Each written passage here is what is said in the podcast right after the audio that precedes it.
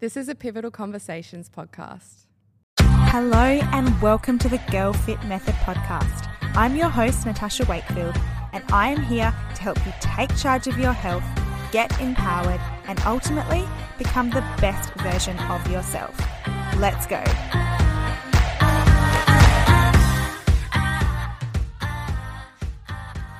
Hello there, podcast fam. I am so excited to bring you today's podcast episode with a very special guest. I am going to jump straight into the interview. However, just quickly, I wanted to remind you if you have not subscribed yet to the podcast, please do so. Make sure you're following. I release a podcast episode each week. Sometimes I squeeze in a second as a bonus, and you'll be notified if you subscribe. So make sure you do that. And also, if you haven't already, please leave me a five star rating or review. It means the world. It helps get this podcast out, and your support, honestly, just means so much to me. I love you all so much. You feel like my friends. I feel like this is just us having a conversation, and I know that you feel the same way. And I want to keep this going to be able to provide you with additional value and content. And uh, leaving a five star rating and review honestly helps me get there. All right, let's get stuck into today's podcast episode. Hello and welcome to the Girl Fit Method podcast. On today's podcast episode, I have a super special guest with me, Sarah Davidson. Now, I came across you, I reckon it would have been, it was, well, you're on um, Danny Kennedy's podcast. So it must have been, I reckon, like three, four years ago. It was a while ago now, if you remember back to when you first met Danny, I, I suppose. Am I right? Yeah, I've been on, I think I've been on twice, and the first time would have been maybe even longer than that. But also, like, one fun fact about me is that I am pretty on like my schedule and my to-do list in a, in the short term. But if you ask me about something that was more than a couple of months ago, I have no time scale whatsoever. So I'll say like it happened a couple of months ago and it was like two years ago, or I'll say it happened 10 years ago and it was like two months ago. I just have no, I don't know what's wrong with my brain. And I'm the same with guessing how many people in a room. Like I'll, you know, someone will be like, how many people were at the event? And I'll say like 60, and there would be like 10. Or someone will ask me to guess how many people are in the MCG, and I'll be like 2 million. So I just have no, I don't know, like my brain just can't do it. Well, look, I, I about myself. it's not really a useful skill to have anyway. So I guess there's worse things that you could be bad at in the That's scheme of true. things. It's not Although too it does bad. come up more than you would think, like in podcasts like this, where I'm here like, I guess. it? I'm like, could be 20 years ago, don't know. I reckon it was about three, four years ago. Well, let's stick with that anyway. Um, Yeah. so we're rambling on here, but I guess I should kind of introduce you and, and what you do. You are a podcast host, you are an author, uh, you're a business owner, and a lawyer as well. Um, so I can rattle on about what you do, but I might actually hand it over to you. How do you explain who you are and what you do? Yeah, good question. I think it changes week to week. And what I love most about what I do is that it is so diverse and I don't have to sort of, you know, whereas in my first career, as you mentioned, I started out as a lawyer, I was very much a lawyer. That was my one title, that was sort of my entire identity. Everything, every plan, every dream, every goal was related to that one career path and trajectory that I was on. Whereas now I love the fact that from you know one day to the next i'll go from being very heavy into podcasts and you know batching interviews and editing on one day and then the next day i'm doing tv and then the day after i'm doing content and then you know two days later i'm doing an event in person and then i'll swap to sort of doing some of the travel ambassadorships that i do. So i find it really really hard to describe in a sentence what i kind of do actually do as a job but i've started using lawyer turned fun entrepreneur because I think that kind of captures everything and is very non committal and allows me to say a bit of everything. yeah, I love that. And it does sound like a lot of fun. Everything you do sounds like a lot of fun. I want to delve into that a little bit deeper, but I think like I'd love for you to share your story and kind of how you've ended up in the position that you're in. We know that you're a qualified lawyer, and I guess maybe like when we talk about a career sense, that's probably where things started for you. Would you say that's correct? Yeah, definitely. So, as I mentioned, my first career was as a lawyer. And I think there are many people who have left law that, you know, the common story is that they hated it, that the hours were really long, that they were stuck in an office. And I actually was not one of those people. I was more one of those people who didn't know what else I wanted to do. And I think the the crux of it all is people often ask like do you regret choosing law now that you've left do you regret choosing i don't really have any regrets because i think everything leads you to where you are but i also don't think that i chose law i think i was one of those very very common scenarios where all the way through school, I always liked so many different things. I've always had lots of different interests. I've loved the kind of academic side of things and loved the maths and sciences, but I've also always done theatre and drama as extracurricular activities. I used to be a dancer when I was younger, and I've always had both sides of my brain interested in lots of different things, which actually makes decisions in life really hard because you're multi passionate. So there's not a clear, like, I didn't wake up one day and go, I want to be a doctor like some people do. So I got to the end of school and sort of thought, I still have all these interests. It's not become any clearer what my grand purpose in life should be. I was actually quite lost. And I ended up, you know, just studying hard because I thought it was a good idea, but not towards anything in particular. I ended up getting into law. And then, you know, as you mentioned off, off air, when you're kind of an A type productivity addict and you love the idea of achievement, I thought, well, law is probably what I should do. Like all my decisions were based very much on well, I should probably do something that other people think is successful. If I got in, well, I should do it because I don't even know. Like, I don't even think I thought much about it. I just fell into that career because it kept more doors open than it did close them. Yeah. So, having said that, I, I still think it was the best career path that I could have began with. I was surrounded by some of the smartest people I've ever met. I learned so much. There were really cool moments that were a bit like suits and I did feel like Meghan Markle at certain times, not all the time, but certain times. And I spent three years there really enjoying the sort of that feeling of of having a purpose of working in a big organization uh, i got off on the sense of climbing a ladder i really found that, that quite satisfying and gratifying uh, what i didn't realize is that it very quickly does become your entire identity and all of my other interests that were outside of law just kind of you know, you don't have much spare time, you don't have much spare brain space. So suddenly that became my entire identity. And it wasn't until so because of that because i didn't hate it and i wasn't trying to leave i think i would have been one of those people who in 50 years time was still there. Because it's very it was very comfortable. There were steep learning curves but there was a lot of certainty. There was good pay. There was a lot of prestige. Like all the boxes were ticked. But now what i'm really passionate about is I think when all the boxes are ticked, you don't ask any other questions. People get stuck in routine and they do things out of habit and never sort of question maybe there's something better out there for me. So it wasn't until what I call the great happy accident of 2013 when my husband, who was the opposite of me, he's a serial entrepreneur, he'd never had a traditional job. He had sponsored this big campaign uh, for the youth generation against poverty called YGAP in Rwanda and got invited to go and visit one of the schools for this incredible opportunity to kind of see where the funds had gone. And I was able to go as his guest. And, you know, at the time I thought this would be really good for my resume. Like, what an amazing life experience. Didn't really think it would be as pivotal as it ended up being. And two things happened over there. We worked for a month in a school in kind of country Rwanda, which was obviously vastly different from our life back here. And the first thing that I saw was people who didn't have the markers of success that I had back home, but who were sometimes happier than people that I saw back home. Like children who had no electronics, no internet, not even running water, would play with a leaf for sort of hours and be just so happy. And I, I'd never seen happiness without success before. And I sort of started to think, oh, like maybe happiness and success aren't the same thing. Maybe they're different. And the other thing I brought home was a really nasty gut parasite, which was a great way to lose pounds for the first five kilos. And then I lost another 10. So that was 15 kilos off an already 12 year old boy kind of body um, and ended up with adrenal fatigue. And it was only because I was banned from coffee, had to take time off work, discovered matcha powder in the meantime, and that we came up with a random business idea and never thought it would ever end up being something I'd leave my career for. But it grew faster than we ever expected. And I left the law firm, and that was seven years ago. Unreal. So let's talk about that business. So matcha tea, how did that evolve? How did that grow? How did you go from consuming it and then thinking, hey, like you've got a business idea and then actually implementing that? Like what did that look like?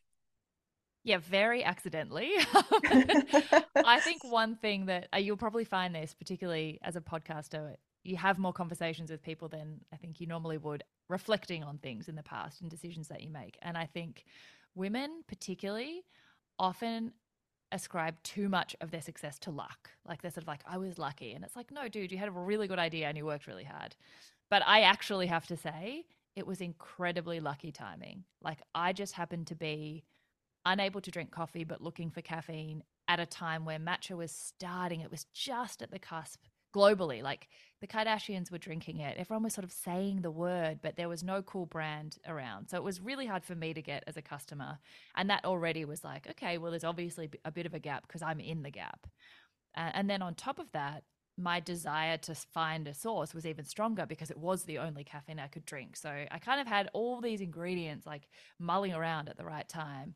And then when we did happen to buy some, my husband and I found an amazing tea farm online and we ordered the minimum order and when it arrived in australia it was a pallet. So it was like 2 million serves too many for us wow. to consume just the two of us. And that's like it's so much more matcha powder than i had ever expected to see. So we were forced then to do something with it. So every kind of step in figuring out how to sell it and how to repackage it was all because of mistake like accidents of like ordering too much and then having mm-hmm. you know to try and recoup some of the money. And then and then i thought well, I'm really creative and I've really missed using that side of my personality. So let's just do it as a hobby. Like, let's just sell it, you know, at a farmer's market or whatever. Um, and because he has a creative agency, he was able to build a website really quickly. Instagram was in its infancy, so the algorithm was really straightforward. You could kind of get a message out there really quickly, and we just knocked up an online store and and put it up. And the timing meant that a lot of other people had heard of it but couldn't buy it, and it sold out in a week. So Wow. Really the yeah, the market drove yeah. the idea into a business. That's unreal. I, I mean, I would love to talk about the ins and outs of business with you. And I think that's a whole different conversation. But what I really want to focus on today is as you identify as someone that clearly likes achieving things, clearly like setting goals, which is a great thing. I mean, ambition has to be like one of the most wonderful qualities absolutely anybody can have. And I relate to that to a degree as well. I'm a very ambitious person. I have big dreams and I work my butt off to get to them. And I think that is awesome. However, I think what can go hand in hand with being that kind of person is a lot of putting a lot of pressure on yourself and feeling like you need to live up to certain expectations, your own expectations, but also the expectations around you as well, whether that's friends, family, or just society. And if I reflect on like my own story or even things that I have achieved, in order for me to have achieved those things, I really had to step out of my own comfort zone and what that looked like was taking a leap of faith and not knowing the guaranteed outcome. And that's really hard when you're a type A kind of person because we like to know, you know, XYZ equals this. And that's just not the way that the world works, or it's not the way that the majority of our goals that we achieve work, right? Like there's a formula to success to a degree, but a lot of it is kind of just making it up as you go as well and just trusting the process. So, you know, you're a lawyer, clearly really successful in that area. Then this stuff starts happening.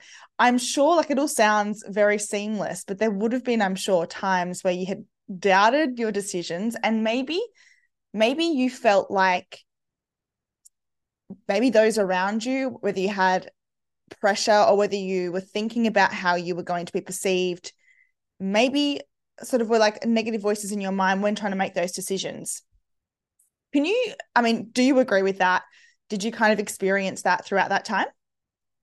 A hundred percent. I think that is so valid and so well put that the biggest and most exciting changes in most people's lives who I've had the privilege of speaking to is when it doesn't happen when things go as you planned. It doesn't happen when things are rosy or when you're just kicking the goals that you always knew you'd have. It's when random opportunities come out of nowhere in areas that you never thought that you'd enter that are so scary and so uncomfortable. Like it's in the uncomfortable bits that you grow and that you have the big breakthroughs. And like, you know, if you were comfortable all the time, you wouldn't be learning anything. So I, have almost learned to think like if I'm feeling too comfortable, there's something wrong. Like I have, mm. I'm not taking new steps. I'm not learning. I'm not pushing myself to that that next level. And I've learned to embrace discomfort and challenge as like a sign that I'm I'm pushing myself and extending and learning the new step.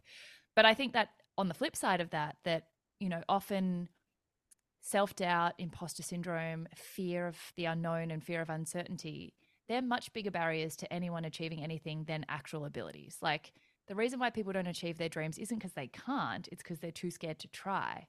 It's not because they couldn't actually do it if they put their mind to it. It's because they don't even start because they just, it's too scary, it's too foreign, it's too unfamiliar. We're creatures of habit and we really like to feel certain and secure and safe. And that's so natural.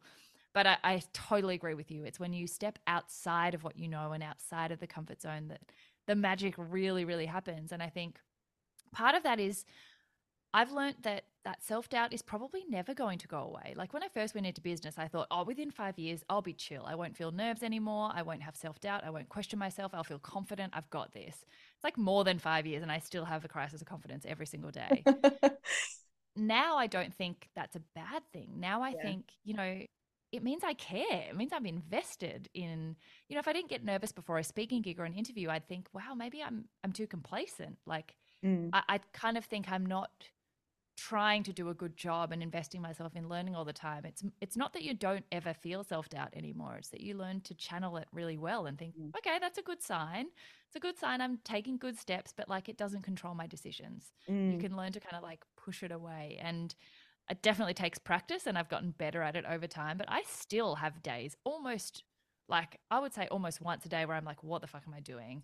Why am I here? I don't have qualifications in this area. I still don't know, you know, what's going on. The world is changing every day. So even if one day I think I've nailed it, the next day the whole, you know, landscape is different and I've got to deal with new platforms coming out every day. Like you're constantly, constantly evolving and that involves so much discomfort. But I think the question I've learned to ask myself, and this has changed the game for me, I can't remember who, I think it was in a book, but the question was if I told you that you could try anything new, like anything you'd ever wanted to try that you were scared of or nervous about, and you knew that no, if you failed, no one would ever find out, would you be scared mm. anymore? And I, if I'm honest with myself, I wouldn't care. If I tried horse riding and f- couldn't horse ride, I wouldn't think I was a bad person. I'd just be like, oh, that's not my jam. Like I'm good at other things. But if I if you told me I had to fall off the horse in front of everyone, I'd be like, oh, well, I don't want to do it then because I'll look silly. And you realize most of the time we're not scared of failure. We're scared of looking like a failure. Mm. If you failed at something, like you, you're rational enough to know it doesn't change the quality of who you are. But if someone saw you fail and you looked silly, suddenly it's like, oh my God, what will they think? So most of the time you're just being controlled by like how you're perceived by other people. And at the end of the day, like that doesn't really matter. So I think the more I've learnt where fear comes from, what I'm actually scared of, and like how much of a big deal that isn't, and not being controlled by other people's expectations or reactions or thoughts about what I do, the more kind of liberated you are. I love that. There's so many gems in there. I was thinking, oh, I've got to, I've got to ask her this. I've got to ask her that. Sorry, I like you That's really all right. stop me talking. I just like blah, blah, no, no. It was amazing. It uh, escaped my brain. But one thing I did want to talk about was I feel like the first few times you step out of your comfort zone are the hardest because you don't have any past experiences of when you have stepped out of your comfort zone and things have gone really well. Or you've stepped out of your comfort zone, things haven't gone well, but you've survived. And it was kind of like all okay. The longer I think people try to live in a way where they can control everything, where things feel safe, the harder it is as we get older to break free of that because there's no reps on the board. There's no like, oh, yes. oh, okay, I remember trying this. Like, you know, so it's so funny you say that. For me, I was for the majority of my look, my most of my 20s, I was such a fearful person. And I would only I would only do things that I knew I'd be really good at you know, like classic perfectionists. So, yeah, I achieved in certain areas, but certain areas where I knew I was a beginner at, or I didn't know like what to do, or I didn't feel confident in, I just didn't do it. Like, I didn't try it. And so, because, you know, I like to be the best, right? So, like, well, if I can't be the best yeah. there, or if I can't achieve, like, why on earth would I try it? And going back to your point, really, that just came down to my relationship with failure And usually, what I would do is internalize that. So instead of viewing this as something that is separate to me, this is an experience that I have had, a learning lesson that became, I'm not good enough. I failed. I'll never do that again. And the more that you get into that mindset, the smaller you live. You just mm. stick with what is what is familiar to you and you never really reach your full potential where like for me i and this year for me has been my year of yeses and i'm saying yes to everything that's terrifying me and any opportunity. Obviously you know i've it's been my year of yeses but it's also been my year of no's in turning away things that i know aren't going to add value. But yeses to things that scare me. And there have been so many opportunities, just like you've mentioned, when you do step out of your comfort zone that you would have never, ever, ever have come past you unless you took a step into the unknown and really pursued things that you knew were going to challenge you. And you know from that then i can go like a scenario that pops up in the future that does feel really scary. I can go oh remember when i like did this thing and it was terrifying and this was the outcome? I'm going to step out and it was fine. and it was okay. Even like when you fail you know like i'm sure throughout your journey like sarah we sit here here you are very accomplished you've done so much right? And a lot of people can look at someone like that. Let's just say look at you and go oh like it's just all been smooth sailing for you. You know things have just worked in your favor. But i would you know 100% certain that is not the case. There's been lots of hard work but also i'm sure there's been lots of ideas that you've had that haven't worked out or situations that haven't gone to plan but you're still where you are now and you've still achieved so much Oh, absolutely. I, I and coming back to that whole like things don't really progress when things go exactly as you plan. They progress when things don't go exactly how you plan. Like if you as if you set out a whole plan for your entire life and then just fulfill that plan, like you leave no room for things that are better to be right around the corner. So I've gone from like a really planned out certainty loving person to realizing like if you don't stick too rigidly to a plan anything in your life can happen. Like anything is truly possible when you let go of this idea of what it should look like. Mm. and i think it's it's i was like you. I spent a lot of my 20s in a really like certainty loving risk averse kind of mind frame and we tend to silo ourselves. Like you think that once you are like that that you're always going to be like that. Like you know my husband would be like why don't you just try something new? And i would always be like well i'm not one of those people who likes trying something new but i'd never had tried. So like how do i know that? But you just condition yourself to thinking of yourself in a certain way.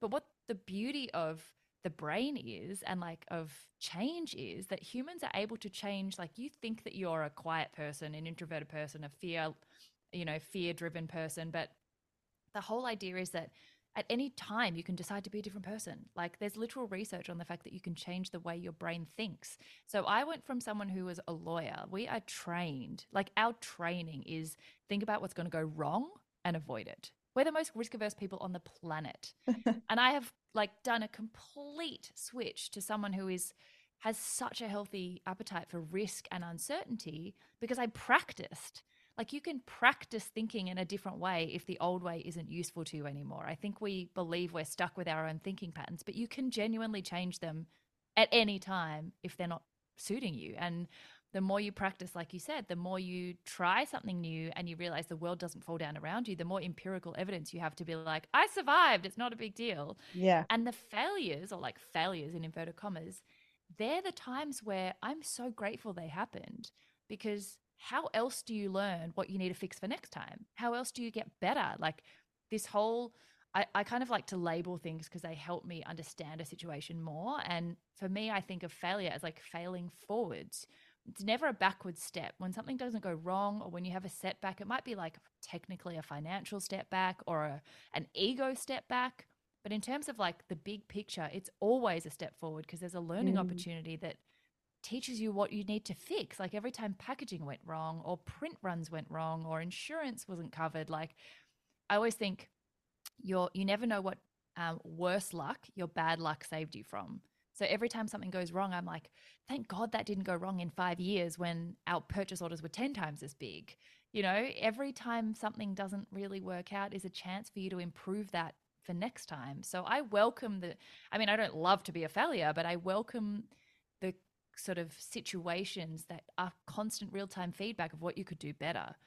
And if you don't get bogged down in like, I am a failure, I am the reason this, you know, all went to shit, I need to close down my business. If you learn to see them as a learning opportunity, I think it was another um, really famous quote. Again, I wish I remembered who it was. You have two options when something goes wrong. You either win or you learn. Like there is no failure. Mm. Either it mm. goes how you wanted it to go or it doesn't, but you learn something. So you, it's a win-win scenario. It's just how you perceive it.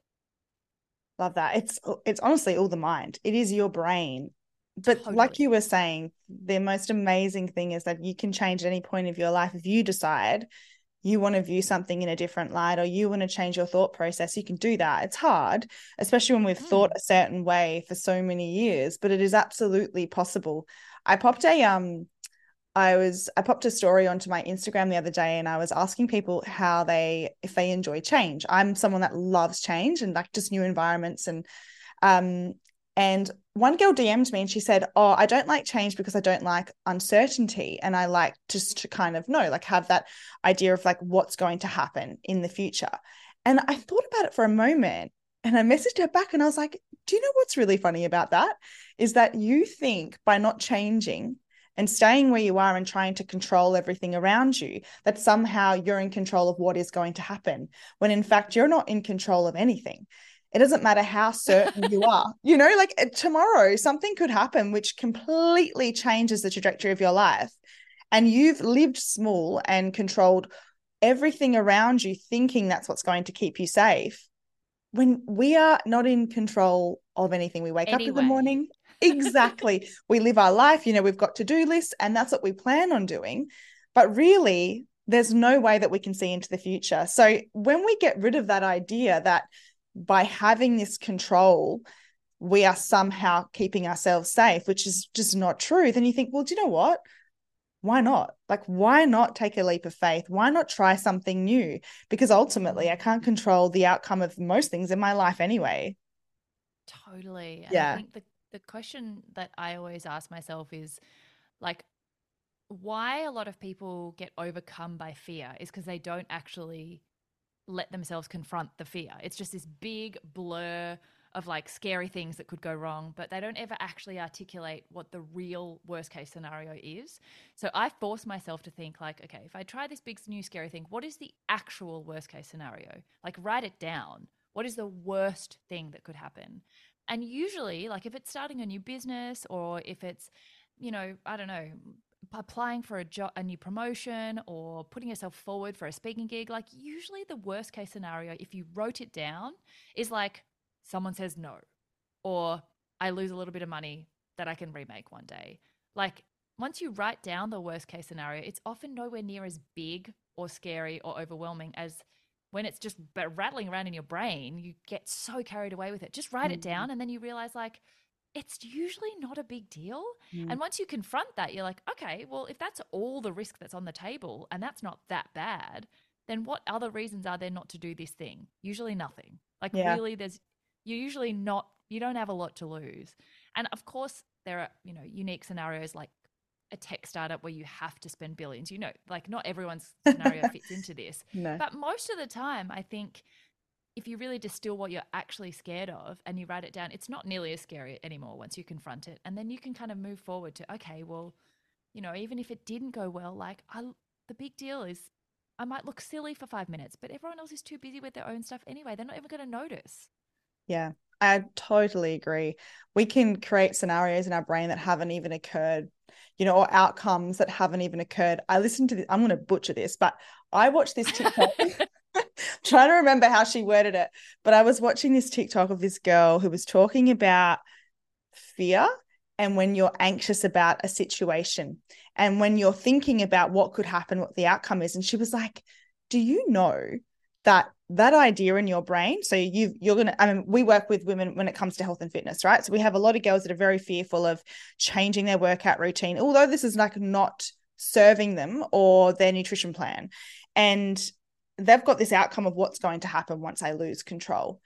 And what she was saying was, is like, do you know that that's actually like a made up story in your brain? That's actually not reality. Like, you've created this idea of what you think is going to happen when it's it's not even in the real world you're not even in the present and but we get carried away thinking that that is truth and we just accept it when in fact it's literally a made up story. And I think if you can view it that way, a fear tries to keep us safe and try to keep it tries to keep us with what we feel familiar with by telling us these stories that aren't actually necessarily facts. Um, such good points. I just want to say a massive thank you. Thank you so much for coming onto the podcast. I could talk to you for ages and absolutely pick your brains. but I just want to say that, like, I'm going to link all of your uh, socials um, in the show notes, but I'd like highly recommend we um, have majority of female listeners um, to make sure they follow you because you're just such a ray of sunshine. I always talk to my girls about being mindful around who they follow on Instagram because it can really impact the way that you view yourself and view the world. And you're the kind of person that brings, I mean, your podcast is called Seize the Yay. Am I correct? Yeah. yes. That speaks for itself. And that's exactly right. I think um, the more women that we can see stepping out of their comfort zone, achieving amazing things, and really spreading a positive message is only going to do good things. So, just want to say massive thank you. And where can actually everyone find you? Let us know. Oh, thank you. That's so kind. And you are obviously doing amazing things as well. Uh, the easiest place is just Spoonful of Sarah on Instagram because everything else is kind of linked to there. The podcast, TikTok, everything is kind of connected. Sure. Awesome. Thanks so much, Sarah.